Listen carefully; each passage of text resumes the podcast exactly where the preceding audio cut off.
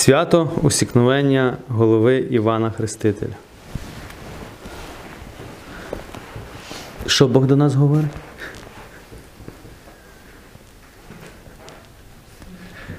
Сьогодні. Що якби Ірод не був п'яний, П'яний? так, то він святкував, відповідно був він в стані. Якби Ага. був би тверезий, він би такого не зробив. Значить, що? Не треба пити. Добре. Ніколи не думав з такої точки зору. Може це? Напевно, так є. Ну, Це не треба обіцяти. Пише не, кляніться нічим. Ну, бо він пообіцяв, і тоді він став заручником своєї клятви. То що Бог до тебе каже? Не давати клятву. До тебе не пити алкоголь. Так. І не починати. Ще що? Може бути. Що? Не ман- маніпулювали. Він був як маріонетка. Хто? Ір. Ірод? А хто маніпулював? Іродіха. Жінка. Все рулять жінки. Іродіха. Жінки, віддайте руль чоловікам. Віддаєте? Вони не хочуть брати. Не хочуть брати? Ми мусимо рулити, ні? Не нас заставляють рулити. Ну, насправді деколи так і є. Деколи жінки всі самі беруть руль, або чоловіки просто не хочуть і віддають. І в відтозі завжди жінка рулить. Це неправильно. І це призводить завжди до фатальних наслідків проти Божих законів. Якщо візьмемо Адама і Єву, кому Бог дав відповідальність за землю? Адаму. Адаму. Це означає, що Бог дав, встановив чітку ієрархію, і він встановив головою сім'ї чоловіка. Так? До кого сатана підійшов, щоб порушив закон? Доїли. До жінки. До жінки, не до Адама. До жінки. Пам'ятайте, сатана завжди буде розрушувати Божі стандарти. Це його план. Все, що Боже, він буде робити все наоборот. То матріархат це Божий план? Ні. Ні. Бог встановив головою сім'ї чоловіка. Якби всі жінки не крутили і не скривотіли зубами, чоловіка. Якщо в сім'ї чоловік не бере відповідальності, це тільки тому, що жінка забрала всю відповідальність. І деколи навіть вже і не дозволяє чоловіку бути чоловіком. Бо деколи чоловік пив, гуляв, і вона мусила сама все керувати. І дійшло до того, що чоловік каже, та вона справляється і без мене, нащо мені ще щось там. Тому жінка змушена деколи, але через своє так, нерозуміння.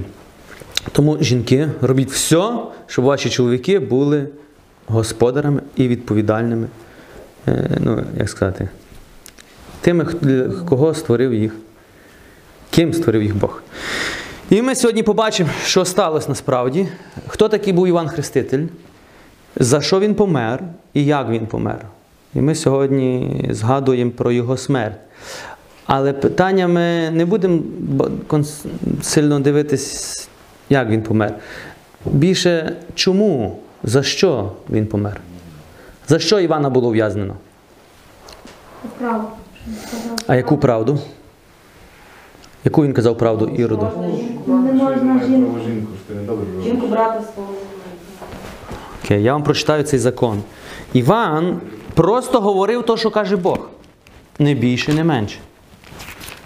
Ірод, цар ізраїльський, Ірод, цар Божого народу. Він знав, що Іван говорить правду, він знав старий завіт. Но одна проблема була. Він не хотів чути голос Бога. Він представляв народ Божий, але він не хотів чути голос Бога. Я вам прочитаю, це Левіт, е, книга Левітів 20, 21. Бог каже: коли хтось візьме жінку брата свого, це огида. Наготу брата свого відкрив, бездітними вони будуть. Прокляття прийде на їхнє життя. Іван просто цитував йому Ірод. Не пасує тобі брати жінку, брата свого. Чому не пасує? Тому що так Бог сказав. Це не Іван придумав собі, що йому не подобалось. Це сказав був Бог в Старому Завіті. Бог за чистоту подружжя, Бог за чистоту відносин. Ну, хто більше противився Івановим словам? Ірод чи Іродіада? Хто хотів вбити Івана? Жінка. Чому жінка противилась? І добре, коли заряджений. Іродіада хотіла смерті Івана, а не Ірод. Написано, що Ірод що? Ірод через зуби слухав, но слухав його, бо він був пророк. Іродіада не слухала. Чому Іродіада не слухала? Вона ж була ізраїльтянка, вона ж була в Божому народі. Вона ж е, знала Старий Завіт. То чому вона не слухала? Це не вигідно. Мама їм не співпадала словами. Значить, можна бути Божим народом і не хотіти чути Божого голосу. Можна прикриватися християнином і навіть не хотіти чути, що каже мені Христос сьогодні робить. Можна? Можна. І ще можна зробити все так, що ти вийдеш з чистими руками. Хто вбив Івана? Ірод. Хто дав приказ? Ірод. Іродіада мала чисті руки. Ну насправді хто все накрутив? Вона. Це чиста тактика духа Єзавелі. Ви ще про нього не знаєте. Коли ще знаєте.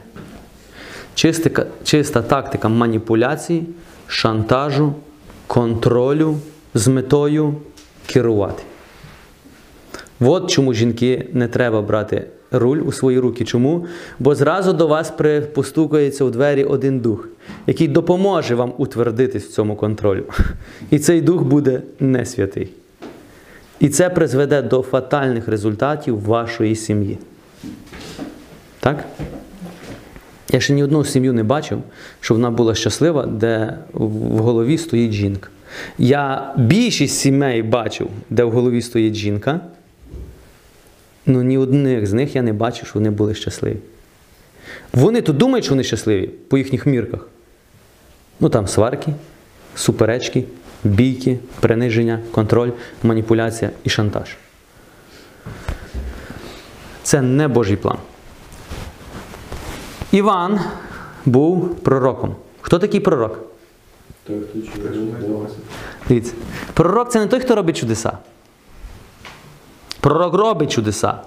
Але пророк це не той, хто робить чудеса. Хто такий пророк? Той, хто наповнив з Богом. Той, хто чує голос Бога і передає голос Бога в чистоті. Він не хоче догодити ні одним, ні другим. Він говорить чітко, що каже Бог. Як би це тяжко людям не було чути, він говорить просто, він, він цитує Старий Завіт. Він не сказав від себе нічого. Він не сказав, Ірод, я так думаю, знаєш, це моя думка, тобі не пасує. Іван не спирався на свою думку, він спирався на то, що каже Бог. Він каже, тобі не пасує. Чому не пасує? Бо ти цар. А з тебе всі беруть приклад. То якщо ти порушуєш Божу заповідь явно, то що говорити тим людям, яких ти ведеш? Ти заставляєш їх жити в гріху. Чому? Бо ти сам толеруєш гріх. Тому Іван це говорив. І Ірод знав, що це гріх. А Іродіада, що написано було? Вона хотіла його вбити. але не могла до пори до часу. Но жінка знає, як просити чоловіка зробити то, що вона хоче. Тому вона заставила Ірода, вона спочатку сказала Іроду, добре, не вбивай його, але постав просто його в тюрму, щоб він там не розказував про нас, о, як ми погано живемо.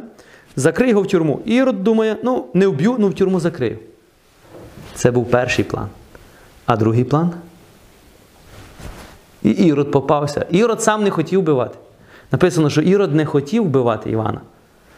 Но цей дух спланував все так, щоб е, назад вже не можна було вернути нічого.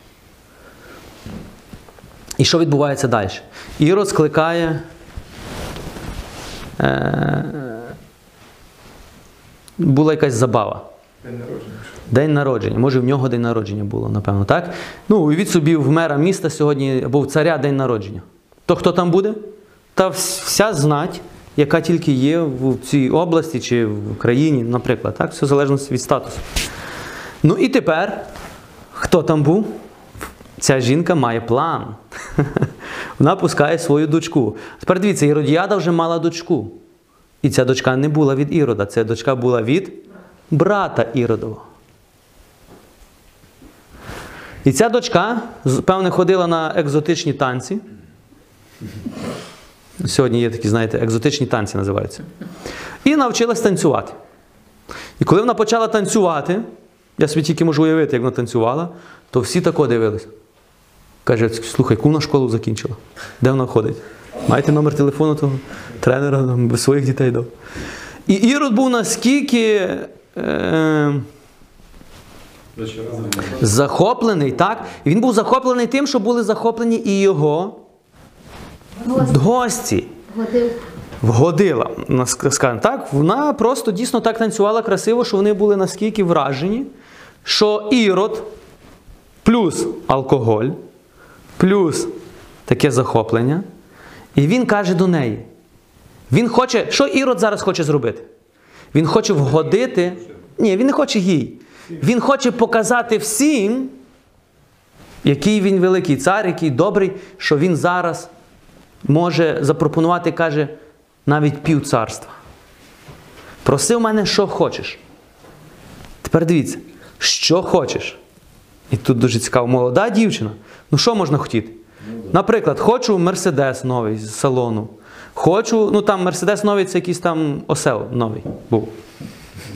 Тоді не було інакших мерседесів. Коня. Там Коня. коня, наприклад, так. Е. Прекрасно. Ну, золото, ну, нормальна дівчина, уявіть собі, нормальна людина просила би про нормальні речі. Ну, бачимо, що тут ненормальна ситуація. Вона йде до мами. Тепер дивіться, що цей робить дух. Контроль, повний контроль всіх членів сім'ї. Люди не можуть нічого прийняти рішення без дозволу мами. Мама це як сірий чорний кардинал, де сірий кардинал, так? де її не видно, але вона всім рулить. Знайомі вам такі мами, так? Були у вас такі? Дивіться, щоб ви такими не були. Вона йде до мами і каже: Мамо, слухай, джекпот зірвала. Можу попросити, слухай, коня, осла, квартиру на Багамах. Ірод зараз мені дасть. А мама каже: доню моя, що нам кінь? Що нам? Нам треба вбити отого, в того, що мені не дає жити. Чи Іван не давав їй жити? Правду не давав. Що? Іван говорив Слово Боже. А Слово Боже її сильно різало. Тому є два варіанти. Ти хочеш або прийняти Слово Боже і покаятись, або вбити того, хто говорить це Слово Боже. Сатана завжди вибирає другий варіант. Знищити того, хто говорить правду. І вона, тепер уявіть ви собі можете тільки уявити, що це не була жінка, звичайна жінка, вона була реально поневолена нечистим духом. Чому? Бо нормальна людина до такого би не догадалась. Нормальна людина таке би ніколи не зробила. Це означає, що вона була під впливом духовних сил, і це не Божих. І вона каже до своєї дочки, уявляєте собі, до дочки каже: іди і попроси голову Івана Хрестителя. Яка цінність тої голови? Ніякої. Ну, смерть якогось там чоловіка, який там мед їв сарану. Він без так скоро помер, наприклад, так? Ну, навіть і викинула. Яка цінність? Ніякої. В фізичному світі ніякої. Мусите розуміти, це духовна війна. Сатана завжди хоче вбити Божих пророків. Завжди. Цей дух хоче знищити Божого пророка. І це вдається. І тепер, що вони роблять? Вони використовують цю ситуацію. І тепер всі очікують, що вона скаже, попросить Ірода, і всі очікують гості, що Ірод виконає своє слово, так? Ну Ірод, Ірод думає, та попросить, напевно, якогось коня, якогось золота, та всиплю їй зараз. Ну що дівчина, молода дівчина може хотіти?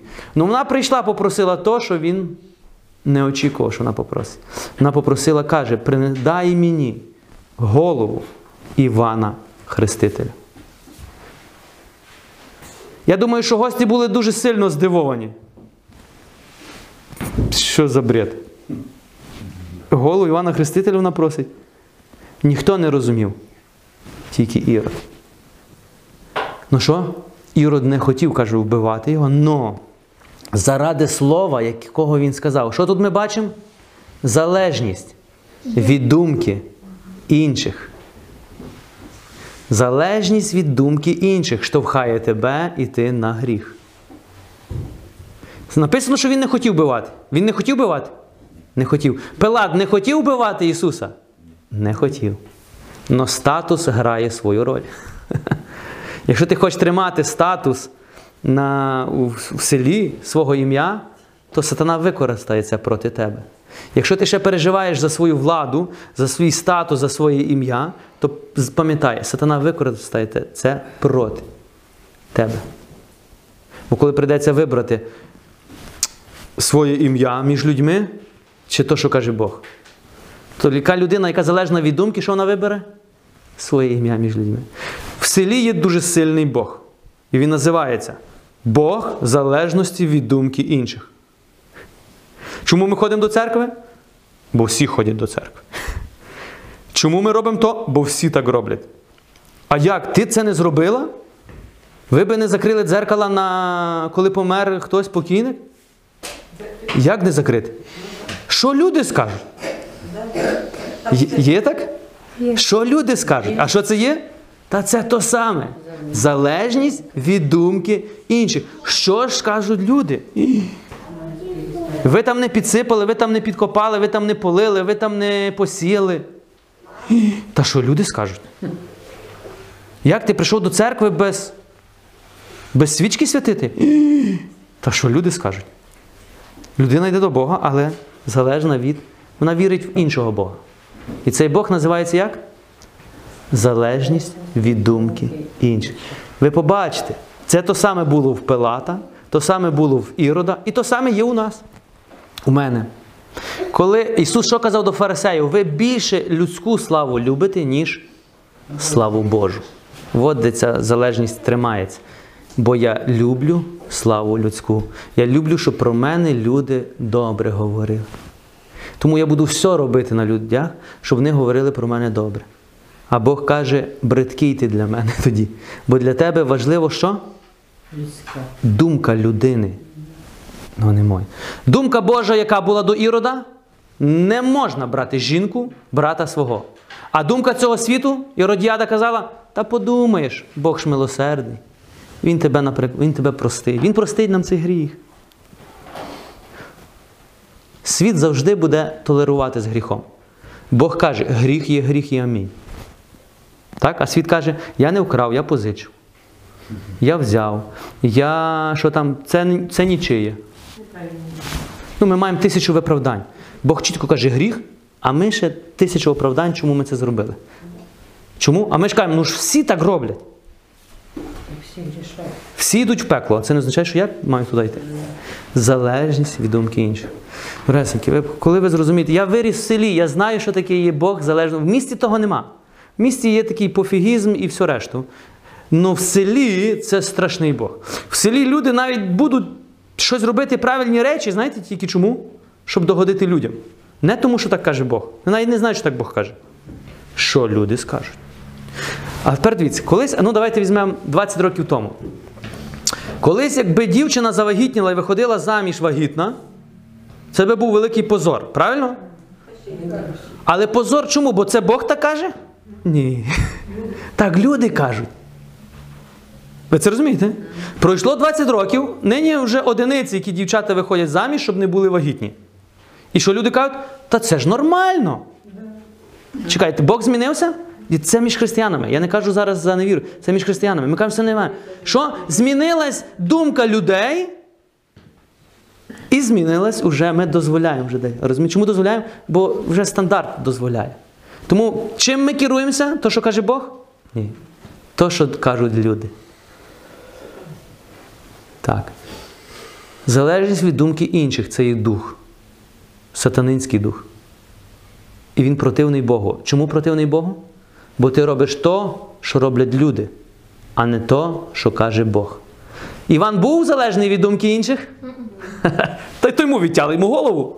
От тому краще слухайте людей, щоб носити голову на плечах.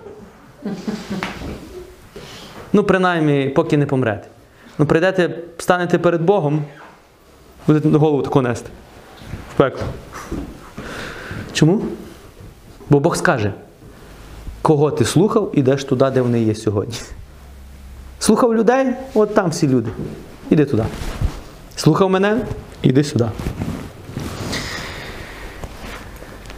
Іван. Чому Іван не боявся? Що про нього кажуть люди? Добре, давайте я вам задам питання. Іван думав, що про нього говорять люди? Ні. А може думав? Думав. Позвідки ми знаємо, чи він думав, чи не думав? Бо він не боявся. Він не боявся. Він не боявся. По ваших вчинках видно, чи ви робите то, що роблять інші, чи ви робите то, що каже Бог. Сьогодні в світі є вже такі закони, де ти навіть не можеш цитувати то, що каже Бог. Бо за, це тебе зразу садять в тюрму. Якщо ти про, в деяких країнах ти просто прочитаєш, що гомосексуалізм це бредота, ти прочитаєш тільки те, що Бог каже, то тебе зразу посадять в тюрму. За що? За те, що каже Бог? Скільки людей готові сьогодні сісти в тюрму заради того, що каже Бог? Тому християнство вмирає в цілому світі. Чому? Бо ми боїмось говорити, ще більше боїмось. Може, ми, де більшість людей живе. Я не кажу, що люди не живуть так, як каже Бог. Але вони бояться так говорити до людей. Я вам просто скажу так простий приклад. Коли я прийняв рішення не пити, десь 7 років тому, так, я вже десь 7 років взагалі ніякого алкоголю. Але це не було так зразу. Я вам просто скажу, як це відбувалося. Як зразу сатана вам дасть такі всі перепони, щоб ти передумав. Одного разу я прийшов, був з. Я не любив пити е, горілку, вам чесно скажу. Самогонку тим більше. Ну, я любив пити коньяк. Але я ж не був як ті алкоголіки, які п'ють самогонку там. Я п'ю коньяк. Я пив, не пив пиво там за 20 гривень, я пив пиво за 50. Я вважав себе елітою. Алкоголік еліта. Є алкоголік не еліта, а є алкоголіка еліта. Ну дивіться, розумієте, в той час я так думав. Я ж не п'ю ото сурогат себе вбиваю. Коньяк закарпатський, п'ятизірковий. А чому я так робив? Бо я робив барменом, і в мене була можливість, наприклад, там чи купити, чи лишалось там після ну, нормальний якийсь алкоголь. Я це все тягнув до хати. І коли приходили до мене друзі, ми йшли на дискотеку, вони знали, що в мене в хаті є бар. І один хлопчина раз прийшов, бо його дівчина лишили. Він відкрив цілу бутилку і тако буль-буль-буль-буль-буль випив 0,5 коньяку. Я думав, що то з ним буде. Потім я йому дав запити 200 грам молока, то до клубу ми вже його занесли. Ну, в нього було горе. В нього було горе, ми тоді розуміли. Це розумієте, ми тоді нормально на це дивились. І ми з того навіть не сміяли. Ну, це, ми, це було життя, яким ми жили. Я не пив алкоголь, але пив коньяк. Що зміняється? Так, я більше грошей тільки тратив, чим той простий алкоголік. Коньяк нормальний коштував нормальні гроші. Одного разу я прийшов такий п'яний додому. Ну, не прийшов, мене притягнули. Не віриться. Серйозно. Але я випив 50 грам. Я дотепер не знаю, що це було. Ми було в знайомого весілля, і ми, знаєте, як в нас там було так: всі йдуть під весілля, і там виносять їм горілку і пляцки. Пляцки це печиво, торти. І я пам'ятаю, я випив тих 50 грам з горла, закусив тим тортом. За півгодини я вже не знав, де я є. Все літає, все так добре. І мене притягнули додому хлопці. Я випив 50 грам. Мені так було погано. На той час би сказали, тебе урекли. Ну, Я рано встав, і я кажу до себе, то треба мені так мучитись? Приймаю рішення не пити взагалі. Буду тільки пиво. Так було. Я не пив, я не пив, е, вже коньяк не пив, вже, ну, знаєте, мене тягнуло до нього, ну так. Горівку я точно сказав не пив. Ну, вона мені просто не подобалась. Ну, коньяк, а пиво спокійно. А потім я собі думаю, а кого я обманюю? Ну ж сам себе, правильно? Бо ал- е, пиво це ж той самий алкоголь. Той самий алкоголь. Тому був вибір або знову почати нормальним бути, як всі, або об'явити війну вже і пиву. Якраз було весілля в суботу, я так пам'ятаю, і ми там, як то в нас, не випити за здоров'я. Що ти за мене не вип'єш? Що ти за молоду не вип'єш, ти не поважаєш молодого? Ну, та як не вип'ю? Та як не поважаю? Та вип'ю. А ще один раз ми з Христю поїхали, мене запросили в гори, мій знайомий, який ми разом служили на весілля, то до першого застолля я не дожив. Я ще таки не мав. Ми в гори поїхали, ми півдня нічого не їли. А у них там така традиція, що вони за стіл не сідають, поки там люди не зроблять господарку, все, все. Тому від 4 години до 9 їх чекали. А від 4 до 9 у них є ще одна традиція. Кожен ходить з бутилкою, тобі наливає, і ти п'єш по 50 грам і носять теж печиво. А я нормальний хлопець, футболіст, я багато не п'ю. Я один підходить до мене, другий, третій, я кажу, то я не буду. Потім приходить до мене якийсь чоловік, каже: слухай, в нас тут така традиція. Якщо тебе люди поважають, то вони приходять і тобі наливають. А якщо ти не вип'єш, то ти тим самим доказуєш, що ти їх не поважаєш. А я, та як я не поважаю людей? Та не відмовлю нікому, хто до мене підійде.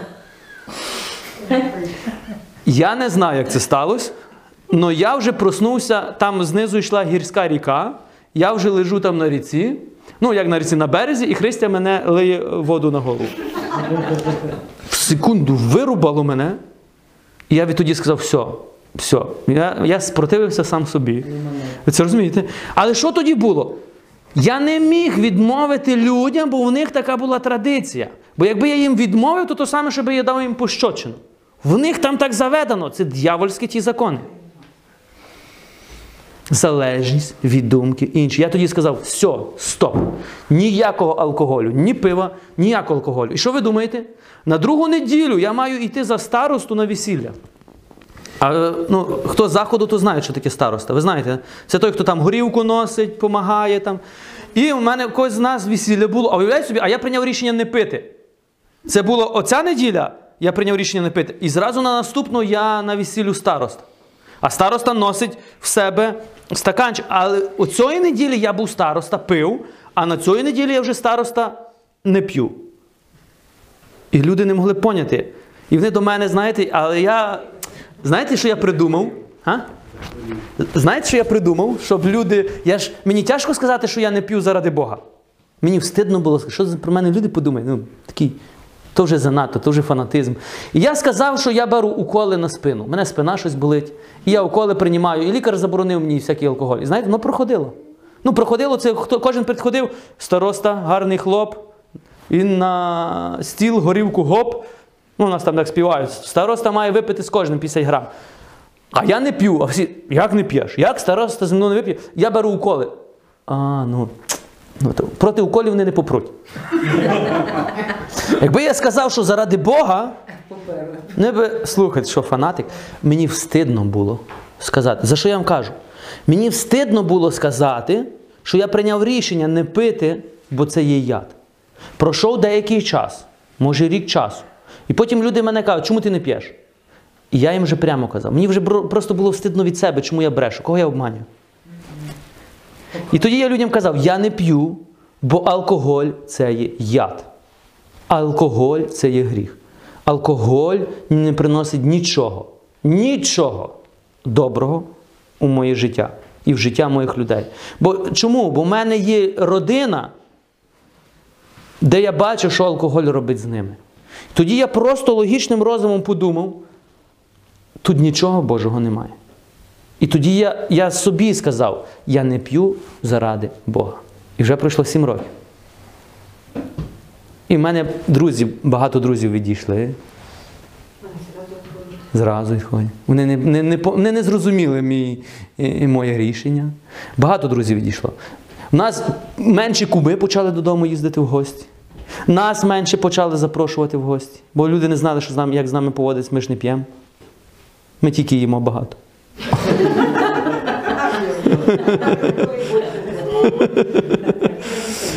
Залежність від думки інших штовхає тебе в пекло. Ви це розумієте? В сім'ї алкоголік, але коли прийдуть гості, та сама жінка, яка нині нарікає, що мій син тато п'є, що буде робити? Наливати. Чому вона наливає? Бо що скажуть люди? Я, для мене це був, коли Бог мені це відкрив, для мене це був просто космос. І я бачу, що люди готові вбивати одні одних тільки заради того, щоб догодити іншим людям. Це, це страшна стихія. Це страшний Бог, це страшний біс, який заставляє людей бути рабами. Ви це розумієте? Но є Святий Дух. І тепер хто був рабом? Ірод чи Іван? Всі би сказали Іван. Іван був в тюрмі. Ну насправді рабом був Іван, Іродіада і всі решту. Чому? Бо вони були залежні від думки. Ірод. Е, Іродіада, ну і всі інші. А Іван був вільний. Хоча був в тюрмі, але він був вільний. Він був вільний тут і тут. Чи ви це розумієте? Я сьогодні можу бути вільний ніби, ну бути рабом. Або можу бути вільний. То все в залежності, кого, чий голос в своєму житті ти слухаєш. То, що кажуть люди, чи то, що каже Бог. От що каже Бог. А Бог каже, не суди. А люди кажуть, я кажу правду, я не суджу. Ви розумієте, у нас система рабства, у нас система гріха. Загально середньостатистичне е, думання людей це є гріх. Іван Павло II, коли сказав, що ми живемо в культурі смерті, зараз пропагується культура смерті. Смерть зараз е, розцінюється як щось нормальне.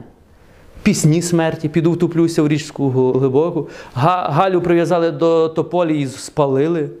Українські народні. Палала сосна, а під нею Галя стояла. Є? Це культура смерті. Про що ми співаємо? Про смерть. І ми співаємо ніби про щось таке дуже радісне. Суїцид розглядається як щось нормальне. Депресія зараз це як, ну, як, як е, якийсь кашель. Ну, ніхто навіть не дивиться на це як щось, як щось погане. Це щось нормальне. Спати до весілля, блудити під час весілля, і це всі так живуть. Це культура смерті. Середньостатистична людина і середньостатистичний християнин живе в культурі смерті. Ну, між собою, розумієте, люди так живуть. Ну є люди, які не живуть. І тих людей не люблять. Чому? Бо вони білі ворони. Іван був білою вороною. Чи Іван щось погане їм зробив? Ні. Тебе люди будуть не любити тільки тому, що ти прийняв рішення жити так, як кажеш Бог. Ти ще навіть тобі нічого не треба говорити. Уявіть собі компанія. Всі п'ють, ти приходиш, а ти не п'єш. Як вони будуть себе чути? Ну, якось, якось ненормально, правильно? У них буде два варіанти: заставити тебе пити, або виженуть тебе з тої компанії. Бо вони почуваються якось неправильно. Що робить? Ти їм світиш. Ти ще їм нічого не говориш. Ну ти вже світиш. Всі матюкаються, ти не матюкаєшся. Всі критикують, а ти кажеш, давайте помолимося. Як зразу ті компанії на тебе будуть дивитися? Уявіть собі, ти приходиш до своїх друзів, і всі там про Зеленського, та він, то, то, то. А ти кажеш, а ти знаєш, що апостол Петро казав за владу молитися? Давайте візьмемося за руки, за нього помолимося. Що вони зразу подивляться на тебе? Ш- Що скажуть? Ні, уявіть собі, це між християнами, я не говорю між ними. Собі. Одного разу я їхав у маршрутці, я так пам'ятаю, мені це було дуже дивно. Я зайшов в маршрутці і щось почав про Бога говорити. І, і одні люди, які тільки що ми були в церкві разом, кажуть до мене: та скільки про того Бога можна говорити? Про нього можна говорити в церкві. Тут не місце про Бога говорити. А для мене це був такий удар. Я не міг повірити. Ну, Я, як? В церкві? А тут що нема Бога? Тут ти вже не християнин? Тут ти вже не віриш в Бога, бо ти вже про нього. І тоді я зрозумів, що як люди мислять. Вони ходять до церкви тільки тому, що залежність від думки. Залежність від думки інших поміняється, буде мода не ходити до церкви, то що? Буде модно, так як у вас в Преображенці. Модно не ходити. І не ходять. Ходять тільки ті, хто мають відносини з Богом. Це все в точності буде так само на заході. Мода поміняється. Мода завжди міняється. Є мода ходити, буде мода не ходити. Тому люди не будуть ходити. Чому? Бо модно не ходити. Лишаться в церкві тільки ті, хто дійсно живуть так, як каже Бог. Витримають до кінця тільки ті, які живуть так, як каже Бог. Ну пам'ятайте, ви завжди будете переслідуємі від інших людей. Завжди. Якщо ти хочеш подобатись цьому світу, дорогесенький, я би тобі радив не йти за Христом. Апостол Павло каже: кожен, хто хоче йти за Ісусом Христом, завжди, пам'ят- запам'ятай, завжди тебе будуть гонити. Якщо тебе ще не гонять, ти ще не йдеш за Ісусом.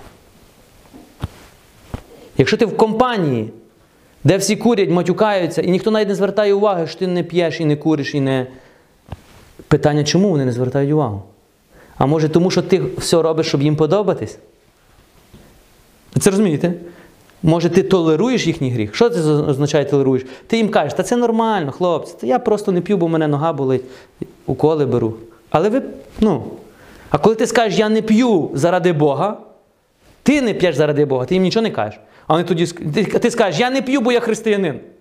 А вони скажуть, а ми хто тоді? Уявіть собі, я так раз сказав.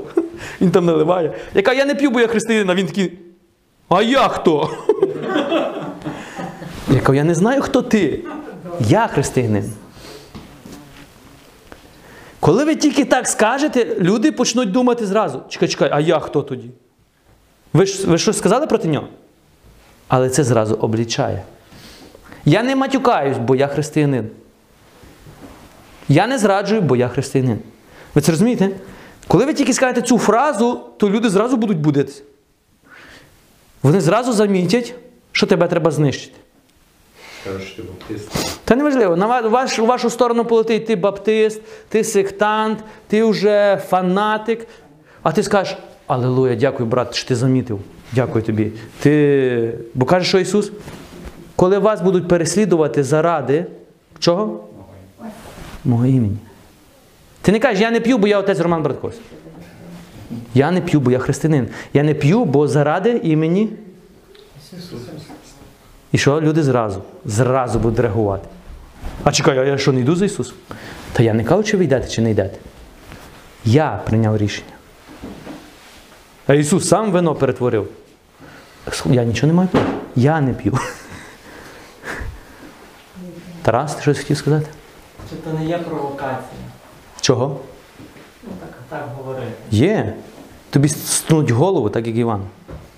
Але якщо хочеш зберегти голову, не треба так говорити. Є провокація, щоб е, викликати якесь е, зло, ненависть. Коли ти скажеш їм, що вони неправильно роблять, це провокація. Коли ти скажеш про себе, та ти живи як хочеш, я живу отак. Яка то провокація? Але світло сліпить. І голову стнуть точно. І якщо ти хочеш бути кимось в компанії, щоб тебе поважали, ти ніколи так не скажеш. Чому? Бо ти ще залежний від думки оцих авторитетних хлопців. А коли ти будеш залежний від думки Бога, ти не будеш боятися. Коли я був в АТО, один приклад вам скажу. Командир, як мене бачив, він скреготів зубами. Такого на мене. Ми стояли на блокпосту 30 чоловік. І в нас був командир, дуже хороший командир. Він пройшов Афган, він пройшов всі гарячі точки. Він у війні, коли екстремальна ситуація, я не бачу нікого більш тверезу мислячу людину, як він. Тому він був командир, я його поважав за це. Ну коли мирний час, я більшого алкоголіка, чи мого командира на нашому блокпості не бачив. Руль і лежить. Ми на передовій, уявляєте собі, ми бачимо ворога, на- а наш командир І я думаю, от зараз буде наступ, та нас переб'ють як. Мало того, що він лежить. Він змушував усіх пити. Ну як змушував? Він привіз, він командир, він дістав якусь самогоняри десь. Приїхали і позлітали всі як мухи. Він це толерував нормально. А нас було пару людей. Для мене це було так дико, я кажу, дорогесенькі, та це ігра з життям і смертю. Вас вечором переріжуть як свиней, і ви скажете, що ви герої віддали життя за Україну. Кажу, з ким воювати? І я приходив, він коли утверзав, він тако сідав, я кажу, тако, Васильович, я до нього казав. Я йому говорив все, що думав. Як ви думаєте, йому це подобалося? Він каже, ти, солдат, будеш мені розказувати. Я кажу, я буду тобі розказувати, бо я тебе люблю. І я не хочу, щоб ти не вернувся до своєї сім'ї, до своїх дітей через отакі во ваші ці. Я тебе поважаю як командира, але то, що ви робите, ну я до нього на ти не говорив, це недопустимо. І якщо я ще раз це побачу, я піду говорити верхньому начальству. І не тому, що я вас не поважаю, а тому, що мені шкода оцих хлопців, які загинуть як. Ну, навіть не кажу, як хто, і не вернуться. Через що? Через алкоголь. І він на мене дивився, я, він мене уникав. Одного разу, що я зробив? Вони привезли мішок цукру і поставили цілий бідон заквашувати брашку. А в мене вже була війна з тим алкоголем. І вони десь поїхали. А я той бідон взяв і вилив повністю. Цілий бідон. А якраз на асфальт, а то жара. Все смердить. А він приїхав після п'янки і хоче похмелитись. Він до того бідона, а він пустий. А я сиджу, читаю Біблію збоку. Ну, навіть не реагую, нічого читаю. Він такого аж телепає, закликав там е, ще хлопців. А вони знали, що я. Там би ні більше ніхто не наважився так зробити. Це тільки я. Я собі холоднокровно. А вони тако приходять, один тако телепає. Братковський, то ти зробив? Я такий, я. Читаю далі. Кажу, я вас попереджував. Пішли. Не було їх до вечора. Не знаю, де вони ходили. Ну там були такі деякі. Після того алкоголю було менше. До, дійшло до того, що ми робили збори. Я на блокпості кажу, давайте, збирайте мені всіх. Мені вже так надоїло то все. Ми зібрали збори до 30 чоловік. Всі закликали цього командира. І я кажу тако, хлопці, обіжайтесь, не обіжайтесь. То не тільки я, це вже інші. Було багато нормальних хлопців, які це, ну, вони бачили, але вони боялись сказати. А я не боявся. Я говорив це прямо в очі. Тому мене найбільше там не любили. Я зібрав збори і кажу, давайте договоримося так. Якщо ми ще раз бачимо, що наш командир п'яний, Васильович, йдіть сюди, щоб ви чули, що з вами буде. Ми так і кажемо. Наскільки хлопці, розумієте, цей алкоголь, наскільки його опустив, що хлопці на нього дивились вже на якусь, якусь собаку. Розумієте, ніхто на нього не звертав увагу вже як на командира. Мені було це неприємно з одної сторони, розумієте, бо він все одно був командир. Я розумію, що треба щось з тим зробити. Бо Я скликаю ті збори. Ми оголошуємо так: якщо він ще хоч раз буде п'яний, ми забираємо в нього зброю, ставимо його в наручники і в карцер. Поки не отверезне. Всі згідні. І це буде з кожним, хто буде п'яний. І всі проголосували за. Бо я їм кажу, хлопці, вдома робіть, що хочете. Но тут не думай за себе, думай за інших. І всі були за. Відтоді він тримався. Потім були проблеми, які треба було їхати рішати до вищого начальства. Там треба було вислати по двох, по два-три чоловіка з блокпоста. То знаєте, до кого він прийшов? Я кажу, Васильович, а чого ви мене посилаєте? А він каже: бо тільки ти один можеш сказати правду в очі. А всі інші, я з ними можу пити. Ну серйозні речі з ними рішати не можу. Ви це розумієте? Залежність від думки може погубити не тільки твоє життя, але й життя всіх інших людей. Але на мене дивились як на ворога. Мені було все одно, бо на кону було їхнє життя. Але я міг це говорити тільки тому, що для мене все одно, що вони про мене думають. Я знаю, Я їм не казав, що вони погані, що це проти Бога, що вони то-то-то. Я їм, ну, до чого їм говорити це? Я так жив. І коли я став священником, приїхав до них, до тих самих хлопців, то вони плакали. Я їм ніколи не казав, що я вчився в семінарії. Вони плакали. Знаєте, що перше вони мені сказали? Ми завжди бачили, що ти був інакший. Інакший. Люди бачать твоє життя. Твоє життя або говорить за твою віру, або ти нічим не відрізняєш. Так, ті хлопці, коли стріляли, вони теж молились. Вервички молились. Але коли був мирний час, вони квасили, бо всі квасили. Всі молились, вони молились. Всі квасили і вони квасили. Я їх за це не суджу. Бо я знаю, через що вони пройшли, і вони мають на це право, е, бо інакше вони не знали. Но це моє життя. І я не буду робити так, як роблять інші. Тепер, що зробив Іван? Іван жив так, як вірив, і вірив так, як жив. Тому він просто Іроду казав: тобі не пасує. Чому не пасує? Бо ти цар. Якби ти був простим мирянином, живи. Ти цар, з тебе беруть приклад. І тому я так само казав командиру: тобі не пасує. Ти можеш це робити, але не пасує, бо всі солдати беруть з тебе приклад. І вони теж, якщо командир п'є і заставляє інших, ну як заставляє, не борон, заохочує, то інші тим більше п'ють. То якщо це за армія? І я воював з тим. Тому я вам чесно скажу, за всю війну, яку я воював з 14 по 17 рік капеланом, то найбільший ворог наш алкоголь.